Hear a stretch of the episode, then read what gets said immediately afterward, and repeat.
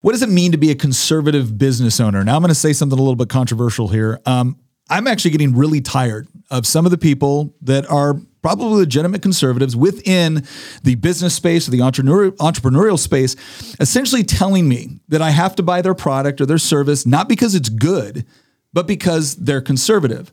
They're trading on my patriotism. They're trading on my values without actually providing a quality good or service. Well, we've got a special guest today that started a business in 2018, and he has conservative values, he has Christian values but he's also provided a superior product. And we're going to discuss today about what it takes to not only be a, good business owner, to be competitive in a market and an economy which is increasingly rebelling against the very values that we hold as being sacred. All of that and more coming up on this episode of Making the Argument.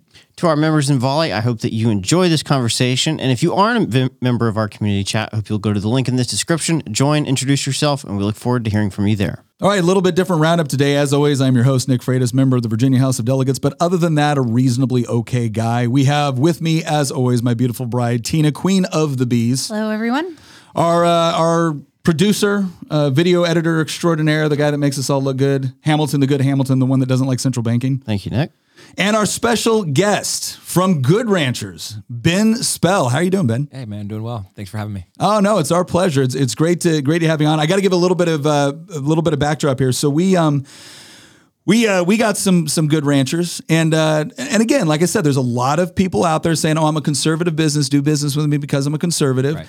And um, you know, I, I obviously some of the other people that we follow within this space do a lot of advertising with Good Ranchers. You guys do a lot of advertising with them, and uh, you, you've supported those guys, which is much appreciated.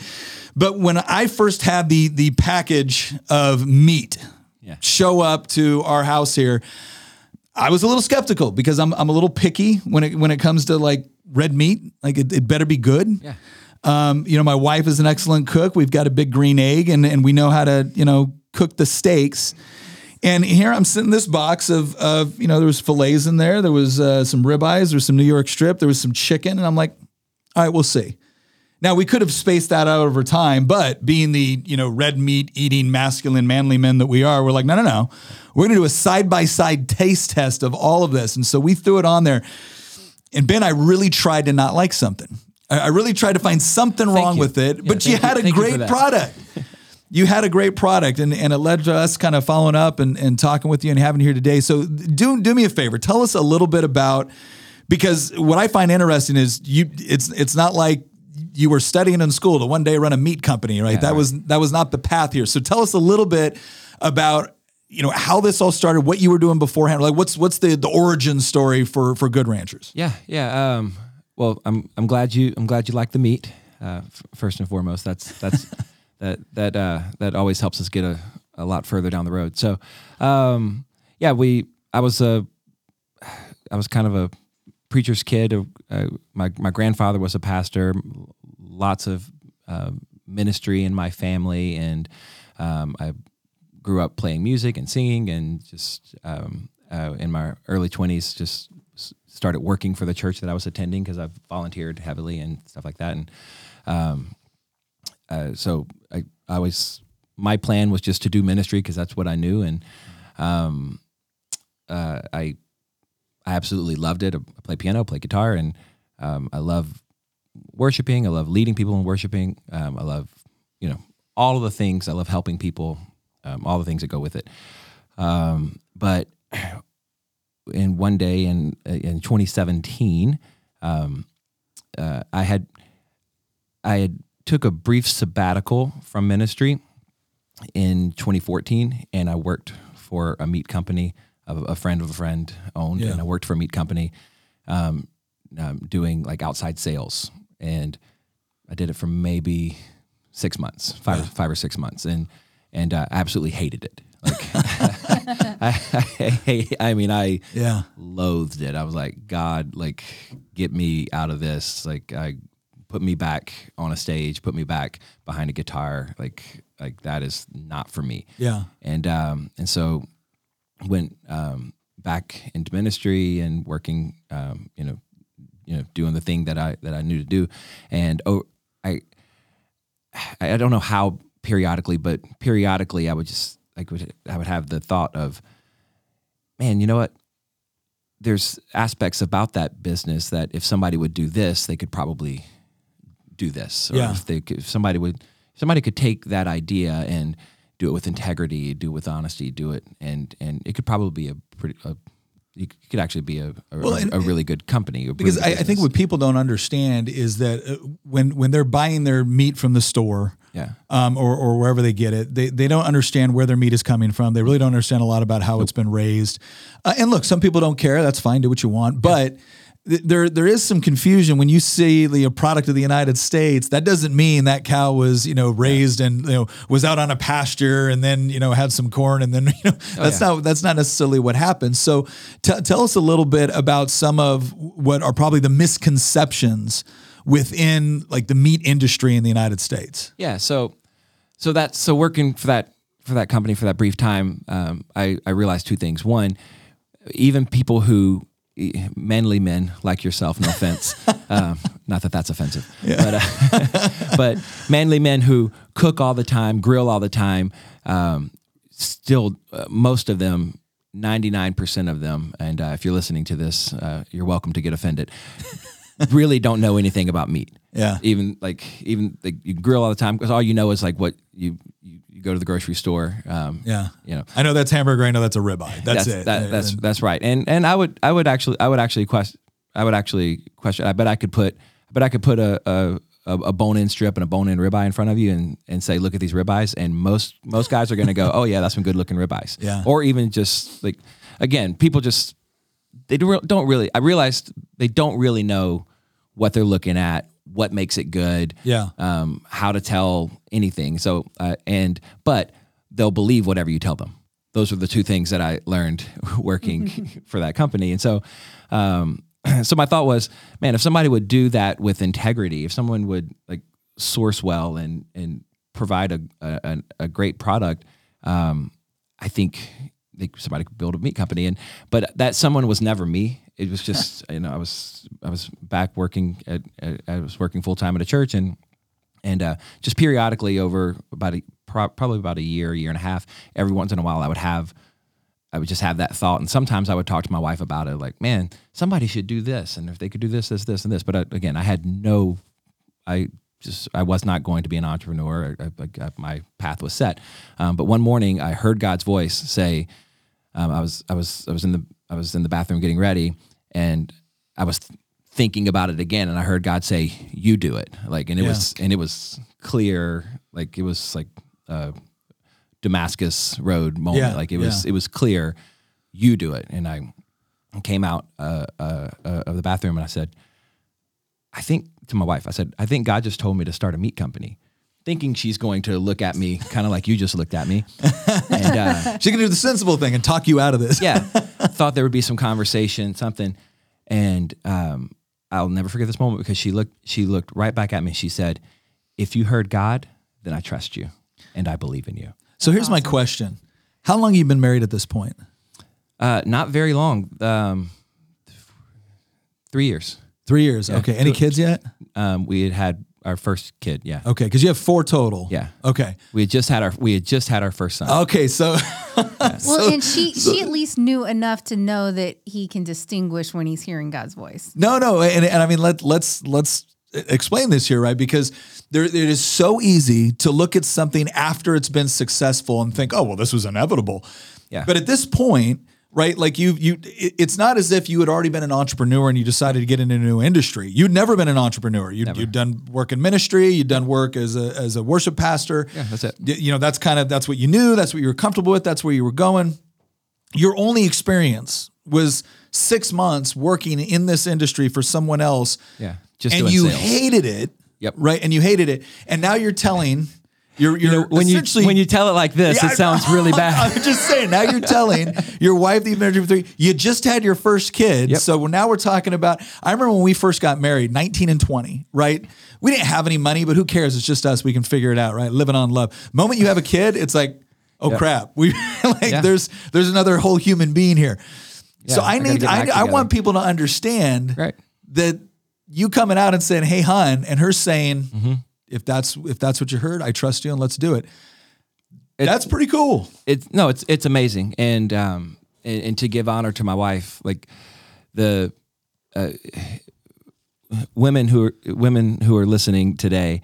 Um, the most powerful thing you can do for your husband is to believe in them. Like you know, don't let them be an idiot, but yeah, yeah. but but um, when my wife looked at me and said, "I I bel I believe in you, and if you heard God, I trust you," Yeah. um, like I knew she meant it, and and so I, I I didn't have this I I didn't have this fear of failure because I knew that. And failure can. There's a lot of definitions of Sure. of that, right? To me, failing is only when you quit. Um, and um, if and even if you quote unquote fail, if you learn from it and you keep you, Yeah. you know um, you, you keep going. So, um, but it was really it wasn't that I was so confident that we were going to be successful, but I was confident that even if I failed, she would still love me Yeah. because she believed in me. Yeah, yeah. Like like that's what I. Oh, that's critical. Yeah, It- that's- it is. It is impo- it, it, it becomes. You know, as a husband, I would say that when when your wife does believe in something that you're doing, you just feel you almost feel invincible. Mm-hmm. Um, when she doesn't, I don't care how qualified you are. I don't care how confident you might have Pack been it up. five seconds. But the moment she says, "I don't think we should do this," Yeah. that is a kick to the gut like nobody's business. Yep. So. uh, But Yeah, but yeah. all right, so you tell her this, and then of course, So we- two weeks later, you're an amazing success, and everything no. worked out. Gosh, no. So we, you know, we start the process and and and the things, and um, um, uh, the the church I was working for, I went and told talked to the pastor and told him, hey, I'm doing this, and he of course tried to talk me out of it, and he's like, you're. You're not hearing God. You're you're you're meant to do this. This is what you're supposed to do. Oh yeah, and uh, and I'm like, man, and so like, no, I'm gonna. This is, this is what I believe I'm supposed to do for my family, and um, and, and so so we did. We we started, and we, uh, I I and I was that guy also that knew nothing about meat, by the way. So if I offended anyone earlier, uh, and uh, a, a lot of um, ranch uh, uh, ranch people that we we talked to um, even today um, uh, about about seven or eight months ago, I was in a conversation with some people and some guys, and I, and I said how before we started, I didn't know anything about meat, and uh, this one guy looked over at me and he said, "Boy, you still don't know nothing about meat." I'm like, "Okay, I know a little. Yeah, learned a little." Um, but uh, yeah, I didn't know anything, but we I knew I heard God's voice, and and so began to pray and ask God, "How are we going to get favor? What are we going to do?" And so all I knew was to get a truck and put some meat in it and and uh, so when we started it was me in a parking lot at at a mall in Waco, Texas. Is this a Um, thing in Texas? Yeah. Okay, I was gonna say, like, Yeah. when you say that, I'm like, Yeah. what? I can't imagine going to a mall in Virginia and being like, oh, meat. Yeah. Selling meat out of the back of the truck. yeah, yeah. Yeah, yeah, yeah. It's well, They sell some stuff out of the back of trucks here. It's just not usually meat. yeah, yeah. This, this, this is this is true. So, um, and it's becoming, and, and honestly, we we actually made it a, a pretty big thing. Um, there's a lot of people who do it um, now, um, and um, but I I didn't in, I didn't invent that. I saw Yeah. other people doing it, and that's what I did for that six months. And so, but I thought, um, um, I, I saw an opportunity to to to start there, but to grow to something Okay. something better. And So so this is 2018. 2018 we started and um and uh yeah we we I, I have six brothers and so um I, as I, started bringing them in and said hey teaching them what I was doing and then I would go find another location and um, by 2020 we had 20 trucks and, Oh, wow. and in those two three you know two and a half years So by uh, 2020, yeah. yeah. Okay. Yeah, yeah. And We, then- but, you know, uh, honestly, when when God tells you to go, like, um, like, it, again, we we had to put in the work, but God really went before us every step of the way, and and um, not that it was easy, but it wasn't hard. So, um, by 2020, we um, we would have anywhere from 15 to 20 locations open at a time. And we were traveling around the country, and we were, and the the plan was to get online. Yeah. Um, and then COVID happens. Yeah. And uh, you know the the world goes crazy. The online Yeah, I stuff wanna- picks up big time, right? Yeah. yeah, but before that, you guys had a, um, you know, we had we had you told us a little bit about this. You guys had a moment which was kind of a, it, it had the potential to be a breakout moment for you guys, but it was also the potential to break you guys. Oh yeah. I tell us a little about uh, Houston. Oh yeah, yeah. Well, so getting started. So Yeah. like like you said, um, you know, we heard God's voice, and two weeks later we were ultra successful. That was not the case. um, so um, uh, you know, I my, the first sale we did was a, a parking lot in Waco, Texas, Texas, and it was me under a tent, and my wife was running our social media back home, holding the baby, and um, and we saw some good success there. I called one of my brothers, uh, two of my brothers from Louisiana, and they they came and they took over that location. I came back home to Houston. I thought, okay, what's going to be our next location? Where are we going to go from here? And um, and again, I felt I, I- felt God kind of nudge me to go to the mall right by where we live in Houston, and uh, and I went and talked to them to the to the guy over the specialty leasing there, and uh, he happened to be like the regional person of all the malls in the Houston area of this per, per particular property of mall. So they had five different locations, and I was honestly I was I was I have no business acumen um, at, at that point. I didn't. I did not do the math on the the amount of resources and money it would take um, in product Yeah. to to be able to facilitate and advertising and trucks and and all those things. But he was like, "Hey, you should." He's like, "I'm. I could I could get you at um, at these five malls around Houston." And I said, "Yeah, let's do that." Um, and so Oh wait, that's going to require some infrastructure. that's going to require some infrastructure. And so um, we we we pulled together. Like we we maxed out every credit card, um, uh, borrowed money from my mother in law, um, and um, maxed out my brother's credit cards, um, and and then had meat on consignment, and Wow. just, just uh, uh, all in about uh, a, a little over two hundred thousand dollars, just like between just all credit lines, Yeah, and yeah. and my bank account was empty. Like like we, the two days before the the sales were supposed to open up, and um, like advertising's paid, trucks, meats, all showing up.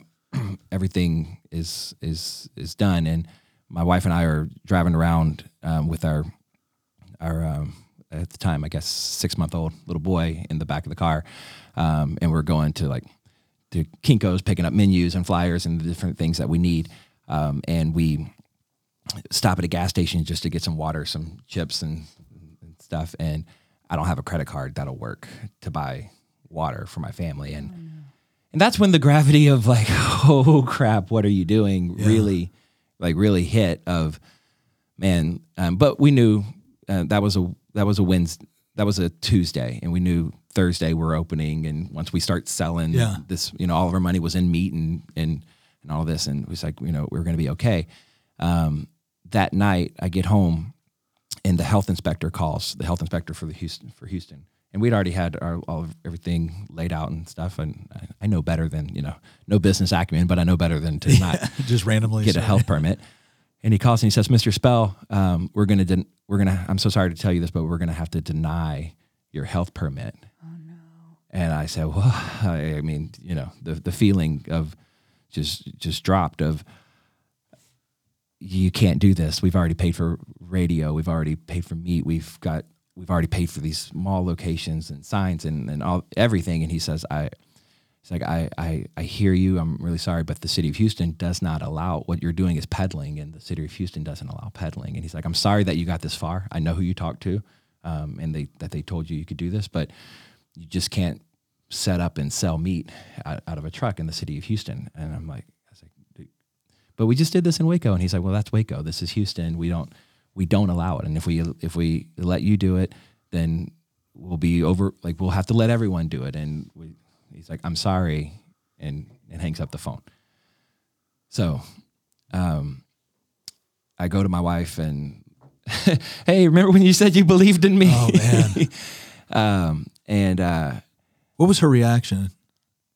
she she was she, she was pretty quick to say, "Well, did you tell them about the food drives?"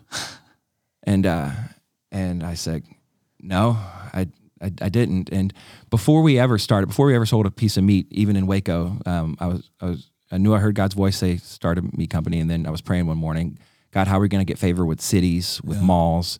Um, like, like how are we going to have? Because somebody has to like the malls have to let you uh, you have to you know have an agreement you like and so how are we going to get favor with with people with cities with malls like we we because no one knows who we are. We've never we have no track record of doing this. Like and uh, and and God placed my heart. He said, "Give," and um, and I thought, okay. Um, and I said, well, if we're gonna go into these cities and we're gonna sell meat, um, let's make each location a food drive. So let's partner with the local food bank in those cities. Um, we'll, you know, we got big 50 gallon drums and we'll, we'll, you know, we'll put a barrel, we'll tell people to bring non-perishable food items. And then when we're Yeah. done, we'll give a proceeds of our, we'll give a proceeds of our, um, a percentage of our proceeds directly into that community for those food banks. And so in Waco, in Waco, we did that. We collected, you know, um, hundreds of boxes uh, of, of food, not you know perishable, non-perishable items, and uh, and then we gave, um, uh, I don't remember, uh, to in Waco, it was probably like five thousand dollars, which is a sizable, Yeah, yeah. you know, like they, their food banks aren't just getting a lot of checks for. So you guys had already been you guys had already been doing this as kind of like part of the the, Yeah. the plan that God laid on your guys' heart on the way that you were going to conduct business and kind of be different. That's right. And Yeah. so so why is that important to the health department in Houston? So when I tell my wife that the health department says, "Hey, we can't, we can't do this," and she said, "Well, did you tell them about the food bank?" And I said, "No, I didn't tell them about the food bank because like they, they said they don't allow peddling, and what we're doing is peddling. I don't know why that would matter." She's like, "Well, call them back and tell them that we're partnered with the Houston Food Bank." And so um, I called them back and said, "Well, hey, we're we're partnered with the Houston Food Bank, and each of our locations is a food drive, and we're we're doing this." And he said, "Oh, well, in that case." and and uh, obviously like this the then oh, like oh my gosh thank you jesus and um, and then two days later we opened up uh, we opened up in those locations on a thursday and by saturday midday every truck was sold out Wow. and and um, and that's really what launched Yeah. if it wouldn't have been for that we would have never um, because we did have some misses after that but that launched us to have enough because we're self-funded like Sure. and and um and, and and again we all we had was a bunch of credit card debt to start so Yeah. And y- y'all had spent money on radio, on ads, on meat, just Yeah, was everything you could preparing for the sale. no yeah yeah we we we had about um thirty five thousand dollars um on, on in, Wow. in in just in advertising Wow. for that for that like um span of Well, there's two things about this that just blow my mind. I mean, one, that's I mean that's incredible. Uh, Yeah. That that I I imagine I would have got off that f- phone and my wife would have known something was wrong when the phone got launched across the room and I started screaming about the government. But Yeah. um, but one of the things that does amaze me about that is that that a, a government bureaucracy can allow you to get that far down the path with no real concern about what it actually means for your business if they got it wrong. And it's like, well, they're not liable for anything. They're just, oh yeah, we're sorry this happened. Oh, okay, well, great. Well, you know, y- your empathy and you know, three hundred thousand dollars will will recover that. But in, Yeah. unfortunately, your empathy by itself gets nothing. But then the fact that in in that moment, your wife remembered like well did you tell him about this what did you did you mention that and that was the linchpin to you Yeah. to you guys literally being hey not only are we bankrupt yeah but so are some of you know, you know, hey hey bro Yeah. thanks for the Yeah. credit card Yeah, loan yeah, the that's credit exactly card. right. Yeah, it and- went from that to we now have kind of the capital needed to really kind of take it to the next level could you imagine not being able to pay your mother-in-law back oh my god no, no offense to so you so you guys Uh, do you, so you that- guys do that that gives you that and so then that launched us covid yeah, so that launched us. But again, we, I honestly, back then, I still thought that like ministry was my. I thought that God was just putting Good Ranchers like um, was just kind of a a stepping stone to to start a church or to plant a church because I always thought that that's what I would do, and so I I, I thought it was just kind of a means to an end to to maybe because one of my issues working at the church, by the way, which is kind of why I took that sabbatical and then and then I wound up coming back, is because I I did not like my salary coming from the church, and, I, and I have no issue like it's a full time job. I worked at a Sure. like like I have no problem with people getting paid to work at church. It is very much a job. Yeah. Um, but for me, personal conviction, I didn't like my salary coming from the church. I wanted, um, and so and so that I'd been praying to God to give me to open something up um, to where I could use my to where I just didn't have to get paid from from the church. Yeah. Again, for me, so that's that's where that kind of whole started. But so I thought Good Ranchers was just a means to an end of I'll do this for you know we'll do these pop up shops and we'll do this kind of thing for a few years and that'll that'll give us an, enough of an income to then start a church. That's what I thought the plan was. But then getting into the industry and and when we started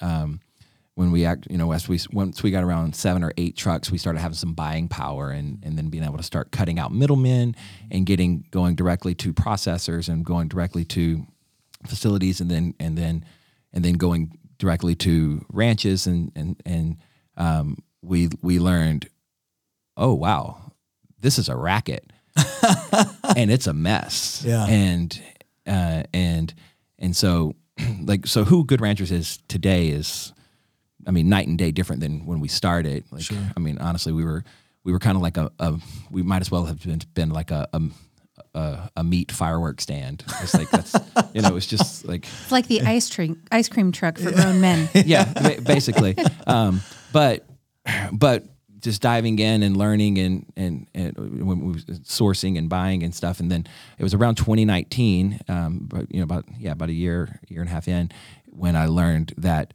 almost everything we were buying was coming from Mexico uh-huh. and South America, and I'm like, whoa whoa wait, huh? it says But US. this says USDA. Yeah. Says- what are you talking about? And they're like, oh yeah, everything like every everything comes. From, there's no country of origin labeling law. it's all a uh, uh, feedlot and on um, you know. beef and pork. And I'm like, wait, are you what?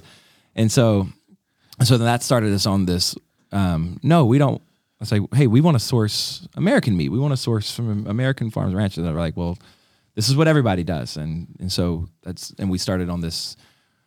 We don't want to like for yeah. it, I and I wouldn't.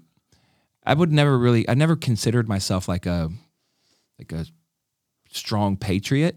Um, in this, uh, I mean, I love I love America and I am a patriot, but I guess I didn't realize it until that until that moment, and I went, no, like like that's like I guess I realized, uh, you know, how patriotic I was, and I said, no, we should if we're going to sell meat, we are going to source from American farms. We're going to source from American ranches. Like, don't we have it? And so then studying and, and learning, I realized that um, uh, in 2015, we took away the country of origin labeling law. Yeah. So we can import beef and pork, which side, side note here, um, you know who China produces the most pork um, in the world.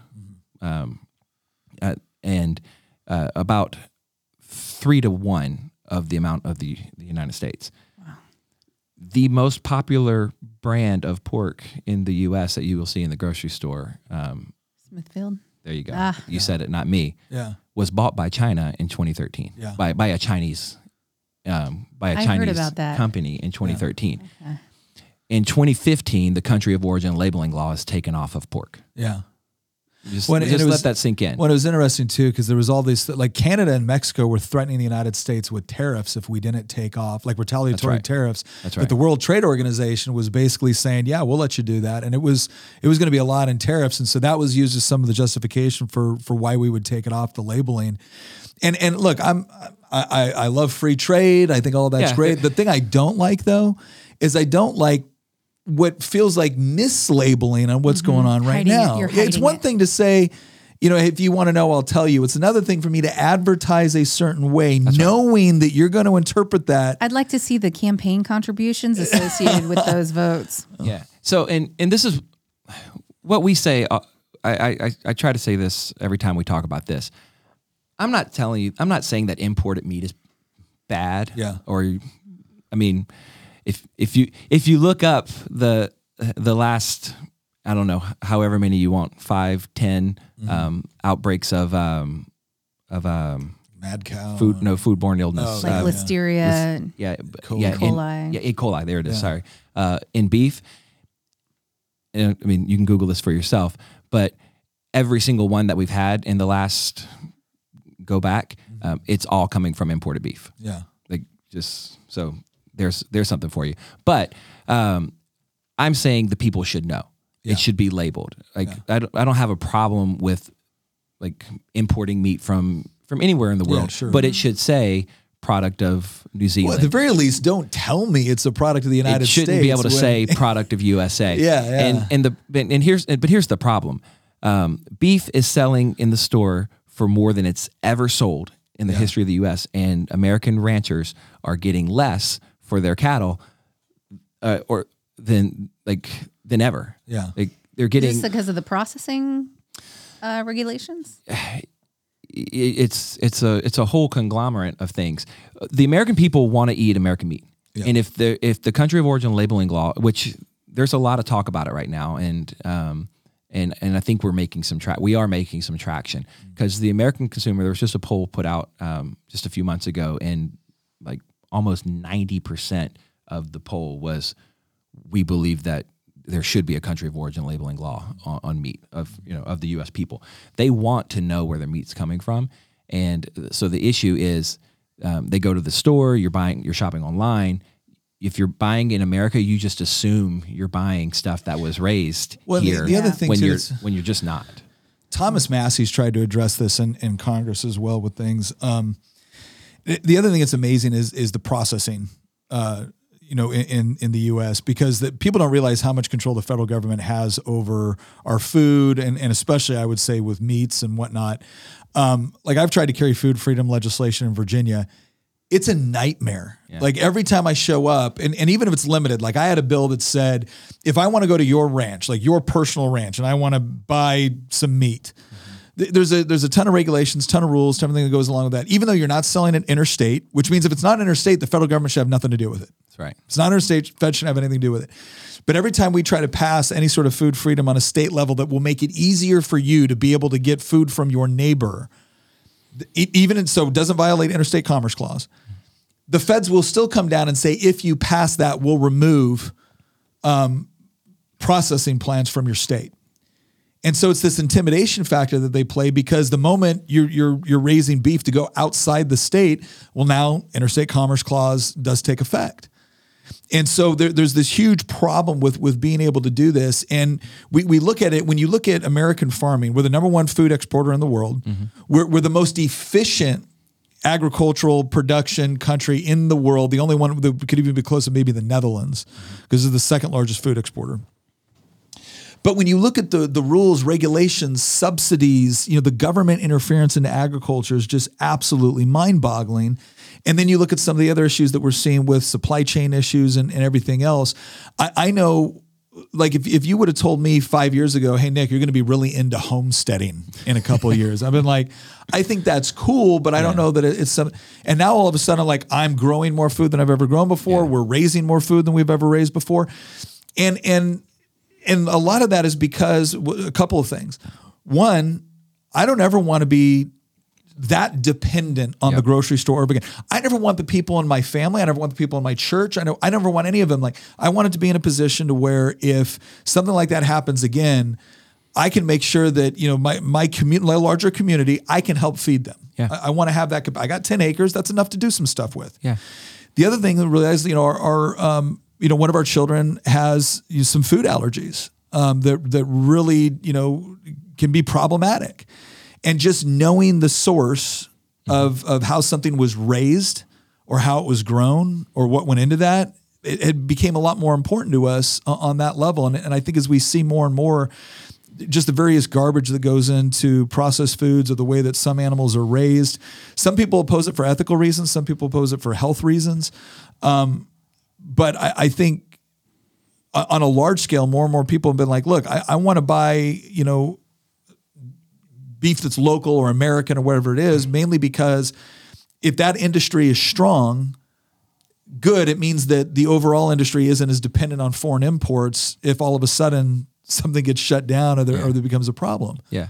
So how, how did you guys move to because because going perishable online is not Yeah. It's not. It's that it's- ain't like selling Yeah, it's it's very hard. Uh, I, I will say this: so, so people have this idea that that um, the beef industry in the United States is is this um, is this big corporate industrial factory farm and, and thing, um, and there's seven hundred thousand independent farm. In, I'm sorry, independent ranches Yeah. In the U.S.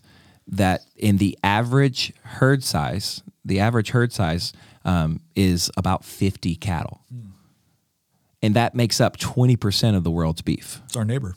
Yeah, right. And and and so, um, like the American ranching, the Amer- American agriculture is is strong and healthy, but we have to support it. Yeah. like we we just have to support it. And like, again, we think like for whatever reason. Uh, for whatever reason, America, like American agriculture, has been demonized, and it's okay. Like everywhere else in the world, like like Brazil is raising cattle better than we are, or Yeah. New Zealand is raising cattle better than we. Like uh, they're not. Like, Yeah. But but um, That's the impression that's yeah, given. yeah. It's- Like the like the cattle that are being raised in the U.S. are um, are creating or contributing to climate change, but the cattle in the rest of the world aren't. Like it, it's Yeah. It, it- it's well, it's it's- kind of like when we drill for our own oil, we're bad, but when we buy it all from Saudi Arabia, that's cool. yeah, it's, yeah, it's the, it's the it's the same thing. And so, again, there's 700,000 independent farms and ranches um, that that are raising cattle, like you said, like your neighbor on, on these small family farms, and some of them have been generations, and that's just that's just what they do, and we need more of that. But the system right now isn't set up for them to win. Um, uh, over a hundred thousand of those have went out of business since 2015, since the COOL law. Oh, well over, probably closer to 150,000. It's like almost 20,000 a year is has been the run rate since 2015 of ranches closing their doors. And these are these are a lot of these are uh, are have are farms that have been generationally passed down. And and the my fear is that we're we're giving up control of our food. And I love what you said. You're a homesteader, but we, we should have that mentality as a nation. Yeah. And we're we're just giving up control of our food. And um, I I believe that the country who controls the food is going to control the people.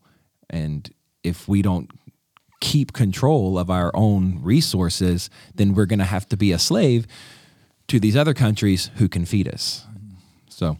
I think So- COVID really showed us supply chain issues uh, and shipping issues. And when all of those ships were stuck in that one strait and they couldn't get through, I can't remember exactly where that was. Yeah. But there's just all of these goods on their way to the US but can't get through. That was a good time for us to not be importing. Yeah. yeah. Yeah, so that, there's, that's one of those things that's interesting. Is you guys had said because if you guys were so you guys got online and started doing online sales 2019 2020 ish End of 2020. into 2020. 2020, okay, yeah, so yeah. we're we're into COVID. we're when in the this pandemic, Is, yeah. This is an, okay. So it's not like you were all set up and ready to go. No. So so you had to do this through the pandemic. Yes. Yeah, and it was yeah, it was very very difficult. Because Uh, I imagine you weren't you weren't driving trucks to many malls and opening I'd up imagine business during demand got really high though, because I know everybody started ordering everything online. right. Everybody went online. That's I right. mean, including Walmart. They'll deliver to your door Yeah. now. yeah, COVID normalized cooking at home. Yeah. and because people restaurants closed, so people Yeah. had to learn how to cook. Um, it, I say normalized. It forced people to Yeah, cook yeah. at home. Forced people that never really and did it, and it normalized ordering groceries Yeah. and ordering food, and um, and so so we really were just in a just the right place at the right time or the right space at the right time, and um, and so we we you know our plan was to get online eventually, but once the pandemic hit, we were like okay. We better get online now because it's, um, otherwise we're gonna we're gonna get left behind, and so so um, it's very difficult to to ship perishable items well. We learned that the hard way. I'm sorry to all of you who pre pre ordered. Um, What does that entail? How do you?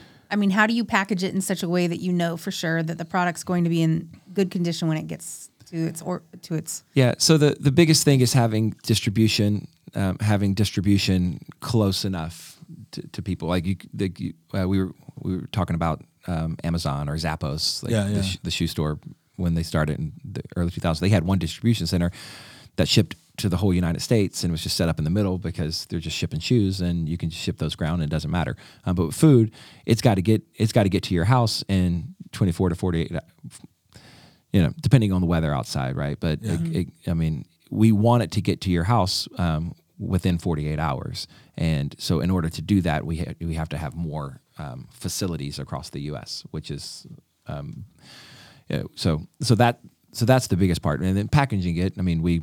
We, we we insulate and we put dry ice, which keeps it cold. And Ah, then- dry ice, Yeah. Well, let, let me ask you this question. So, uh, from 2017, you felt like God was calling you to do this. 2018, you really kind of got started. By 2020, now you're you're, you're doing the good ranchers that we kind of see today. It sounds like kind of Yep. really started like that 2020 online. That's right. the- the- okay. You again, you didn't set out to be an entrepreneur. You you were not you. It's not like you had a ton of background in in the meat industry or anything like that. So here's my question: What what do you say to entrepreneurs, um, or or or to people that are thinking about doing that? Because I I see so many people now saying, you know, hey, we got to have the parallel economy. We've got to shop your values. You got to buy American. You got to buy local, whatever it is. And and like I said in the beginning here, it kind of drives me nuts. Not because I don't think that we should, Yeah, you know, obviously if if I have two options and one of those options constantly insists on insulting my values and treating me like I'm a horrible human being because I don't want to, you know, give my kids transition surgery at 13, right? And the other one is at least neutral toward me. Well, then yeah, I would do that. Mm-hmm. What I don't like is is companies that think that I can slap an American flag on whatever I'm doing, and now you're obligated to do business Yeah. with me, even though I'm more expensive. I have less quality. I have bad customer service, but it doesn't matter because I'm waving the flag. Yeah. So, so what do you what do you say to someone that if- either from a customer perspective or for someone that like maybe wanting to start a business? What what do you say to them about starting off? Because again, it's yours is not the normal story with respect to running a, a successful business. we didn't set out to be a conservative Christian company. We set out to be a meat company. And if and um, I read a book, um, gosh, it, the founder of Pixar, and I can't think of the name of it, but he wrote a book and came out around 20, 2011, 2012, um, Creativity Inc., I think. And um, he said, quality is the best business plan It is. and and I just and I, I I took I really took that to heart of if we're going to start a meat company. If we're going to sell meat and and I, and you know those first few years traveling around and setting up tents and being in parking lots and I was under those tents and and my wife was with me and um uh, uh, when our our son was with us sometimes and she was pregnant a lot of this, those times. We had we had uh, we had four kids in five years Well, it's good to know you like each other. Yeah. yeah, uh, we not only did we decide, hey, we're going to start a business, we're also going to like, Yeah. you know, start like grow our family team. at the same time. And um, but um, but we traveled and we talked to people and we learned what what they liked, what they didn't like. And um, but again, we we never set out to be a Christian conservative company. That is just an over. That's just an extension of Yeah. Of just who we are. Like quality is what we want it to be. We want it to be. We want it to provide amazing quality meat. Um, we believe that food is a fundamental human need, and we believe that that food brings people together. If you, if you look all through the Bible, like there's feasts, right? Then like the people come together. There's fe- and there's there's feasts, and um, uh, Jesus' first mir- miracle was was at a wedding where they're celebrating, and um, even the the Last Supper was at a t- was at a table where they were eating, and Jesus said, "This do in remembrance of me." Well, what is the do? It's communion, and we we we have this idea that communion is this ritual thing of taking the bread and and the the juice or the wine, depending on your Denomination. depending on your denomination there. Um, but this do in remembrance of me is when you're gathered around the table and you're eating, remember me. When you take the bread, when you take the wine, that's like like um, again, I'm not I'm saying like have communion, Yeah, but yeah. but um, but the this do in remembrance of me is is is around the table. So we Yeah. believe that the uh, Ronald Reagan said in his farewell address, all great change in America starts at the dinner table. So tonight, sit down, start talking, and we have the last 30 years we've gotten away from the dinner table. We don't cook home we don't cook meals at home. And even if we do a lot of times we stand up eating. We don't put the family around the table. Like we we have dining rooms that we use once to twice a year christmas and uh, thanksgiving and christmas. And even culturally uh, we're set up to where our we have an annual family gathering and that's not how we were designed Yeah. we're we're designed to for the family to to be around a table and to have meals and food together. So I said that to say we set out with Good Ranchers. We wanted to provide a, a like when you when you as a mom when you want to go to cook, um, uh, not that Not that as a I mom, you're most the only the one cooking, that so cooks. that was a Okay. good assumption. okay. Whew, okay. Glad I got that one right. How dare you? I know. Gosh, so misogynistic of me. Um, but uh, it, you're you generally always have sides, but it's like what what's the protein? Yep. Uh, have to do have we meat. have do we Yeah. have meat? Like Oh, that's gen- usually the problem isn't do we have potatoes or carrots or green beans or macaroni or whatever. It's the problem is Do we have enough meat for do everyone? we have enough meat? Yeah. What's the center of the plate? What's the protein? And so and so that's with Good Ranchers. That's what we wanted to solve. We said, you know what, we want to provide the center of the plate. We want to provide protein, and the reason we individually wrap everything and flash freeze it is because it's you can order it, you have it in your freezer, and and you're ready to go. Yeah. Yeah. Um, and because when you buy meat at the grocery store, you buy you have to buy it in those big Mm-hmm. cellophane You got to seal it at home and eh, yeah, hope and it which you can't do it right, and a lot of times you buy you buy a big family pack of something, you put it in the fridge, and then you're like, oh crap, I got to cook this before it spoils. Yeah. and a lot of times You're like, ooh, it's does just spoil. a little past the date. Maybe I can season it some extra. so said all that to say we set out to be able to provide center of the plate to make family meals easier for families Yeah. to make and and to the quality to be to be there. Uh, I love what you said when you like you were trying to find a problem with it, um, uh, like Pontius Pilate over here. Trying to find a way these guys are guilty. well, it's because we've gotten meat before where we were like, nah. we don't like this meat. Well, here, here's know? what I what I like about this, and, and and and you're right. If somebody wanted to be malicious, they could try to cut this and say, "Oh, he said he's not a Christian." No, what you said was you and your wife, your family, you're you're, you're Christians. You have conservative values. Yep. When you went to start a company, Yep.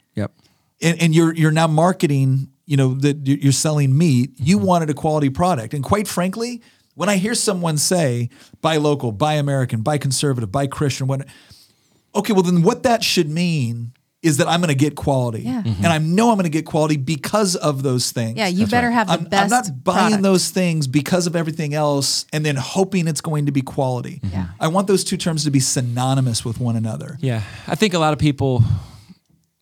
It it does seem that it the it, the cool thing to do now is to start a conservative brand, Buy Freedom Water. uh, and, and again, I, I'm not saying that's wrong, Yeah. but if if you're going to start a conservative brand, start with the brand. Yeah. Don't start with your values because at at the end of the day, like the this may be controversial uh, uh, as well, but um, Disney sure doesn't start with their values.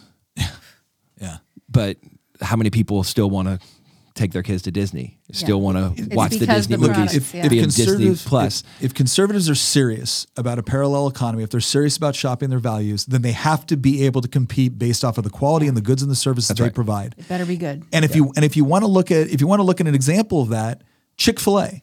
there you go. Chick Fil A was a great example of a, a company that they had values that they but they they focused on if we have these values, and if these values are as good for individuals as we say, if they're good for his families as we say, if they're good for his communities as we say, then they should also be good for our business. Yep. And that's going to be reflected in the quality of the products and the services that we produce. And what happened? As soon as that came out, and then all of a sudden somebody did an interview with the CEO and asked him about traditional marriage. And they said, Well, yeah, we, we believe that marriage is between one man and one woman. We have a biblical worldview. And all of a sudden everybody wanted to go, Oh my God, how could he possibly? What, what a bigoted, horrible, homophobic human being. It's like you asked a Christian company, the, the CEO of a Christian company, what they thought, and they and they reflected Christian values. Like you're shocked on this. And the response the next day was, people just flooded Chick fil A's all over the country to be like, no, it's a good quality product and we're going to have it and we're going to support them Yep. and, and everything else. If their product wasn't If their good, product was garbage, if I could have got just as good a chicken sandwich anywhere else, mm-hmm. then people would have gone somewhere else because now it's like not only are you're not providing quality, but there's all this additional baggage and heat associated with doing business with you. Yep. But instead, it's like, no, when I show up there, the quality of the product's good. People are polite. Mm-hmm. They get my order right. And I'm not going to stop doing that because the CEO believes something. He hasn't told anybody, he hasn't told all of his employees, and if you don't believe this, we're going to fire you. He hasn't said that. Right. And that's that's what I appreciate. Like I desperately want to see that. I want to see people say that if you believe that these values are are, are just that, they are of value Yeah. Well, then I'm going to see that in the quality of what you do, not just within your personal life, your business. But I, I want to, we're, we're coming up on an hour here and I want to get to something else because you have taken a stand, you and your wife have taken a stand on some other issues too with respect to family. Yeah. And so the values that you guys have as individuals is not just something you apply in the business, it's something that you apply uh, to the family as well. And, and you said something, and I'm not going to, I don't want to say it because I want, I want you to explain it. But we were talking about work life balance. Oh yeah. And, and you had a different term that you used that I thought was was interesting. Explain to us a little bit about, you know, obviously you've been very busy for the past five years in the business, but that doesn't absolve you as a husband or a father Right. from your most important job, which uh, aside from being a follower of Christ, is being a husband and a father. Yeah. So how do you how do you make all that work? Yeah. So, um, uh, back to, to books I read that changed my life. Um, Rich Dad, Poor Dad. Oh yeah. Um, and he, he, he says somewhere in, in there that, that most people create, start a business. And it's funny, I read this before I started Good Ranchers. Um, and, uh, I wasn't, and, and while I was reading it, I'm like, this really doesn't apply to me because I'll never start a business.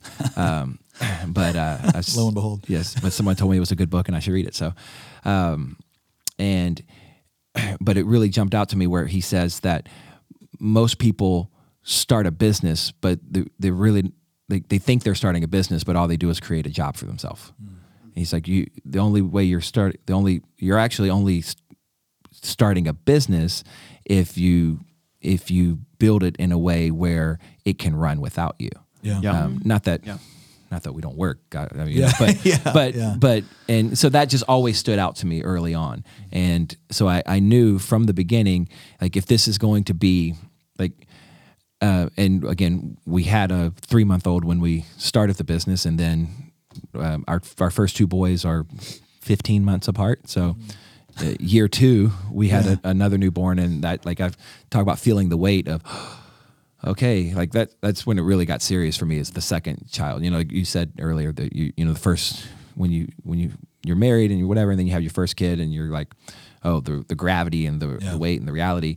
Um, that hit me with with baby number two and um our, and I remember like holding him and rocking him as a baby like and just praying to God like oh Lord let this like, we what are we doing me you know right. yeah well because things were you know Yeah. growing and, and and changing and stuff and so like I really felt that that that weight there and um so I knew if we were going to start a business that I could not be the one I I can't I can't give it 80 hours a week and be a husband and a father. Yeah. And my first call, um, uh, my my first ministry, my first duty is to my family, not uh, not to the business, not to not to the church. Like my first like uh, God, Yeah.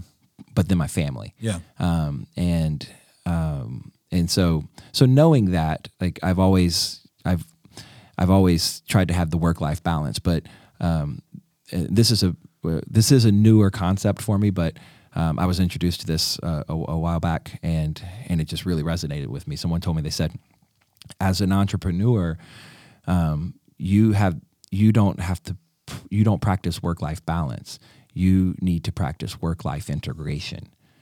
Oh yeah. And I went, oh, that makes so much more sense because, and and and it's and it's true because like there there my family does come up to the office and and and to be a, and as a part of things. And I do like like they are a part of what we do. And so so like conceptually for us like we we try to practice um, you know we travel quite a bit like hence hence being here. But um, uh, anytime my wife can go with can go with me um, when our kids can go with us um, like they do. And especially as they're getting older that's becoming easier. So for us it's it's it's um, it's one um, you have to set boundaries.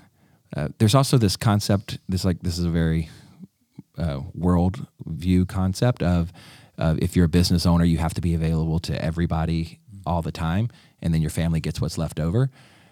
That's that's just not right. You have to make time for your family. Um, I can't say that I've not been guilty of it, but but um, you know, my wife and I we sit down and we say, okay. Um, and uh, this this last season has been really busy, and, and just recently, my wife and I said, okay, you know what? This is this is this time I'm off limits and there is no such thing as an emergency that can take me away Yeah. and and and we just have to you have to be okay it's it's the same thing chick-fil-a did with Sundays. we're going to be closed on sundays Yeah. non-negotiable like and People uh, don't realize how much they are leaving hundreds of millions of dollars on the table per year by making that decision. that's right But, would they be the same company if they hadn't? right No. you have to have a sabbath Yeah. like it's Yeah. it's biblical. made it one of the 10 rules, It's- people. it's- you have to have a Sabbath, and if you think working yourself to death is going to make you more successful, it's not. Yeah. And um, so, so for so for me, making time to be with my family is a non-negotiable. Yeah. Like that's that's our Chick Fil A Sunday. Is like I. It's not Sundays for us, but but um, I I have times that I, my calendar is blocked off, no meetings, no calls, um, and and and uh, and that's not the weekend. I like I have that during because as an entrepreneur, um, as a business owner, you don't. There's uh, it's not nine to five, Right. Monday through Friday for me. Like it's it's it's twenty four seven. So I have time that this is my family time, and um, and people have to respect that. Yeah. and I have to respect it too because it is hard sometimes Yeah. when things happen. You're like, oh well, Because there's always a good excuse. yeah, There's always a good excuse why this time it's a little bit different, or this time I have to do that. And you know, it, it's interesting because we, we see that we've seen that within politics and running for office and things like that, where people ask the question, "Well, how bad do you really want this?" It's like not at the expense of my family. That's exactly right. Not if you gain the world, family. if you gain the world but lose your soul, yeah, like what what is it? What does it profit? yeah. So, and I mean that can that that principle can be applied. Yeah. Well, and, and I think the it, it, it's interesting because we can look at that as almost a, a moral position to take, and I believe it is. But it's also an amazingly practical position to take. And and I had to explain to somebody once. I said, if, if you really want the best out of me, then my family has to be strong. Because I can't give you my best if I know that I'm not fulfilling my obligations to my wife, to my children. You you will not get the best out of me if the whole time I'm working on this, I'm thinking about That's right. how I let them down in some other area. Um, I'm not saying there isn't sacrifice involved. I'm not saying there isn't a there's sacrifice on behalf of the whole family involved. But if it's gotten to the point where you're so obsessed with this that you've forgotten them, you will not be able to do. You will not get the best out of what this could be mm-hmm. if your wife is behind you, if your mm-hmm. kids still feel like daddy's available or mm-hmm. mom's available or whatnot. And so I, I always, you know, it, these moral premises that that Scripture lays down, that God lays down. It's amazing how it, it becomes easy to think I should do this for its its own moral sake, which is true. Sure. But it's amazing how, man, when you actually apply it, it the practical benefits of it are are pretty incredible. Yeah. Yeah. God, you know, God knew what He was doing when He designed the family Yeah, and and and the work week. Yeah, Like He, yeah. it's it's a it's amazing, and uh, yeah, there's so much.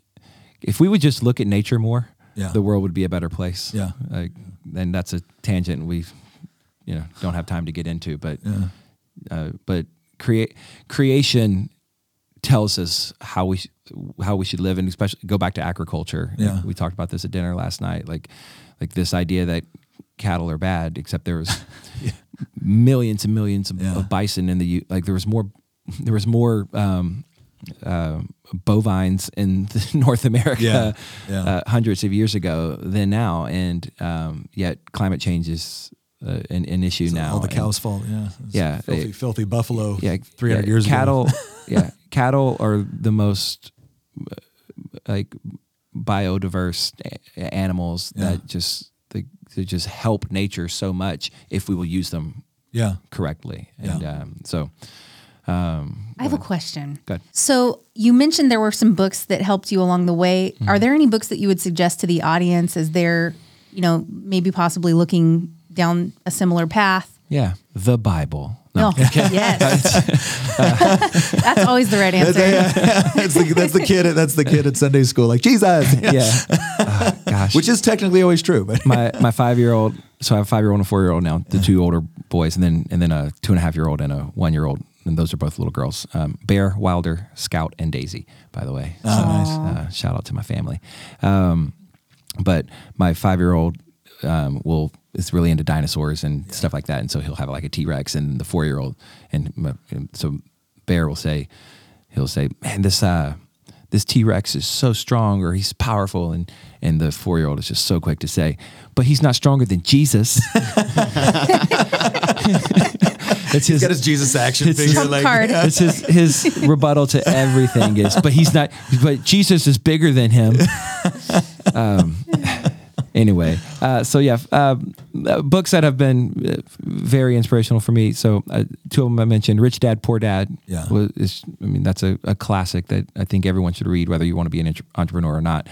Um, Creativity Inc. Um, it's the founder of Pixar. I can't think of his name right now, but the um, yeah, your next five moves by Patrick Bet David Yeah. was a really big one, especially on entrepreneurship. Um, and he talks about the difference between entrepreneur and intrapreneur. Yeah. If you don't know what those are, you should read the book and, and Okay. figure out which one you are. Um, and um, building a story brand by Donald Miller was really helped on the the the building a brand and Yeah. marketing and advertising side. So. Yeah. Yeah. All right. Well, of course we gotta we gotta say, all right, where do people find you? Oh, yeah. Uh, goodranchers.com. Good. Goodranchers.com. I, I will tell you this too. One of the things I like about this, one of the things I like about this site too is that if you actually go on, you got the about story. They'll tell you about the sourcing. They'll give you some insight into some of the people they work with, what they're doing, what these various terms mean. I mean, we didn't get into it this this episode, but you will see a lot of things in the United States say organic. Oh, yeah. And, and when it comes to when it comes to like organic It's- chicken or whatnot, it's what- BS. most people have this view in their head that what that means is the chickens are like frolicking along a pasture. No, they're in a cage Mm-hmm. with access to the The outside. worst is vegetarian fed. Getting, oh my gosh! Yeah, t- Chickens. tell me you know nothing about what chickens actually eat without telling me you know. When you tell me, oh, my chickens are vegetarian, I'm like, oh, so they're malnourished, right? But so all that stuff. Um, Yeah. but they go through, they explain it. Yeah, Google uh, Google organic chicken feed scam. Yeah, yeah. if you want this to is if you want to go down a rabbit Yeah. trail. If you if you want to have a conversation with one of your your favorite you know vegan friends about that, but um, yeah, go go in and look at all that. Um, they also have recipes on here. It's it's they they also have a really interesting program too with um, social media and stuff like that. I mean, this is a you want to talk about it again, a company that has done a good job. Not only you know first and foremost they provide a superior product, but then they've also found way to people to be kind of involved with it, almost feel like a community Yeah. around it. You, you guys have you guys are doing stuff that we're starting to see other companies try to do. I don't think they do it as well, but they're they're they're trying, and that and that's important. Yeah. So definitely try it. Goodranchers.com. Uh, check them out. Like I said. We we've uh, there's only I think two companies I've ever mentioned um, in, in any of the stuff we've we've done, and it's you guys and um, American Freedom Co. Because and, and in both situations, American Freedom Co. was one where they said, "Hey, we'd like to send you some." I'm like, "No, I will buy something, Yeah. and if I like it, then we'll talk." Okay. And um, and and you guys, and like I like I said, I am I, Yeah. I I've never been more ready to find fault with a a product. Because I'm like, oh, okay, great. You know, I'm not just, I'm, I don't want to just do this because, oh, we're conservatives, we're Christians. Like, okay, w- but is it good? And I got to tell you, man, like, and I, I wasn't even able to cook it on the green egg. I had to go straight to the skillet, which is also a great Well, way to prepare a Cast iron pans got its own. They do. They, it's got its own thing, and it's good, but it can be a little bit more difficult Yeah. than Yeah. throwing the big green egg. And, and we threw it all on there, and and Yeah, let me uh, let me do a let me do this for y- for your I listeners. Um, uh, I, I'll, I'll have our team do a thirty dollar code off um, plus free bacon. Um, Free for, for your bacon. listeners, yeah, two. We'll do a pound and a half of free bacon plus thirty dollars off for your listeners. Oh wow. Um, uh, well then. we'll we'll use the code. Um, ben is awesome. No, I'm kidding. We'll use the, uh, yeah, we'll use the code Nick. Alrighty. Is that, is cool? All right. Sounds good. Sounds Yeah, great. Use the code Sounds Nick, great. and we'll do thirty dollars off plus uh, pound and a half of free bacon. Wow. how do you say no to a pound and a half of free bacon? Yeah, free? you can't bacon? do that. Yeah. That sounds great. Well, hey, Ben, it has been an absolute pleasure. Please give our best to your family, and uh, and most of all, um, thank you for not only professing your values but living them out in what you do, both with your family with your business. Yeah, I appreciate it. Thanks. All right. Well, thank you all very much for joining us. GoodRanchers.com. Check that out with that promo code Nick. You're going to be able to get $30 off plus a pound and a half in free bacon. You're welcome, America. All right. we'll see you next episode.